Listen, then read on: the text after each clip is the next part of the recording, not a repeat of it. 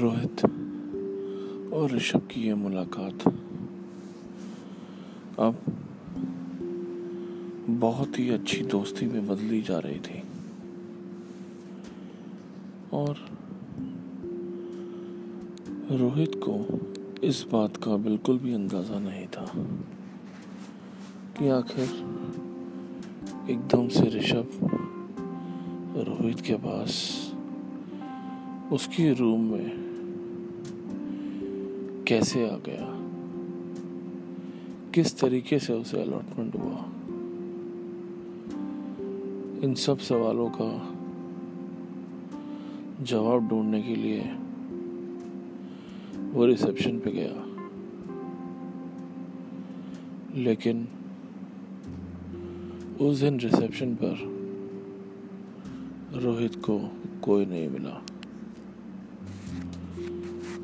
रोहित ने ये सोचा कि आखिर मुझे ये जान के क्या मिलेगा कि मेरे रूम में ऋषभ कब, कैसे और कहाँ से आया। वैसे भी मेरे साथ रहकर ऋषभ से ज़्यादा मुझे ही फ़ायदा होगा। क्योंकि अगर उसने एग्ज़ाम क्लियर करा है तो वो भी बहुत होनहार ही होगा।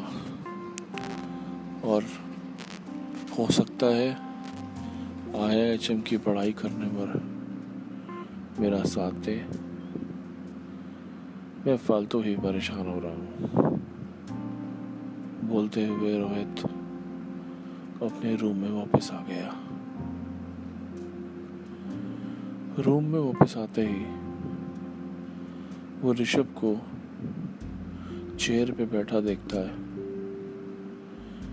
और ऋषभ उसे घूर रहा होता है। घबराते हुए रोहित ऋषभ से पूछता है, तुम मुझे ऐसे क्यों घूर रहे हो ऋषभ? ऋषभ जवाब देता है। मुझे पता है कि तुम नीचे मेरे बारे में पूछने गए थे। क्या तुम्हें मुझ पर विश्वास नहीं? क्या तुम्हें लग रहा है कि मैं बिना एडमिशन बिना अलॉटमेंट के ही तुम्हारे रूम में आ गया? और क्या तुम नहीं जानते कि हर रूम में दो लोगों को साथ में रहना ज़रूरी है। तो तुम अकेले कैसे रह सकते थे? और हाँ एग्ज़ाम तो मैंने भी क्लियर कराया है। हँसते हुए रोहित ने कहा,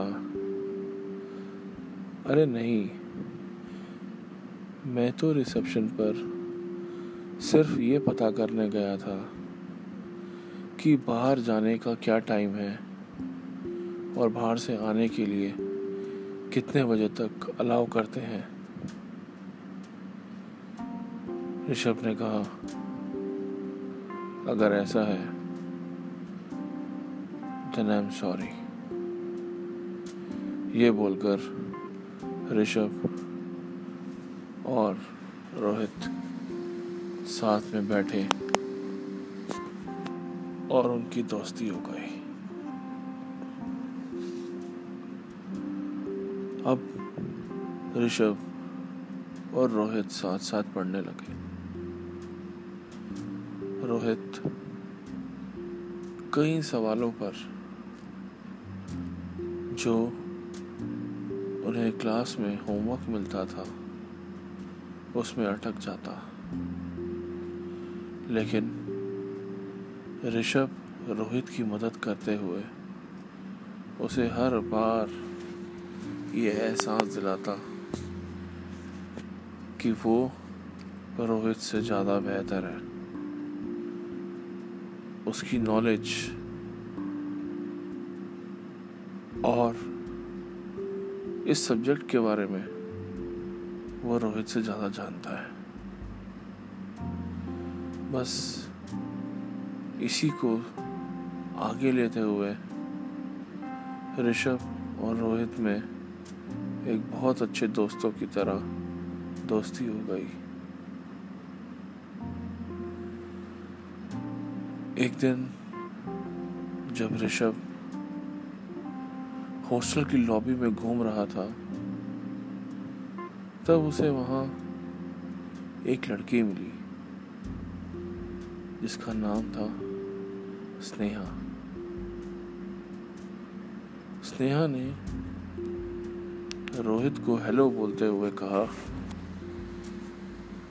हम्म तो तुम ही हो वो लकी बॉयज़ हॉस्टल में, जिसके रूम में सिर्फ़ उस अकेले बंदे को ही अलॉटमेंट हुआ है? मेरा मतलब तुम्हें क्यों, मिस्टर रोहित? काफ़ी लकी फील कर रहे होगे? रोहित ने हँसते हुए और बहुत ही संदेह के साथ स्नेहा से कहा हाँ लकी तो था बट कुछ ज़्यादा दिन तक नहीं रहा। अब मेरे रूम में एक स्टूडेंट को अलॉटमेंट हो चुका है और वो मेरे साथ ही रहता है। तो ज़्यादा दिन तक तो मैं खुशकिस्मत नहीं रहा। ये सुनकर स्नेहा हैरान हुई।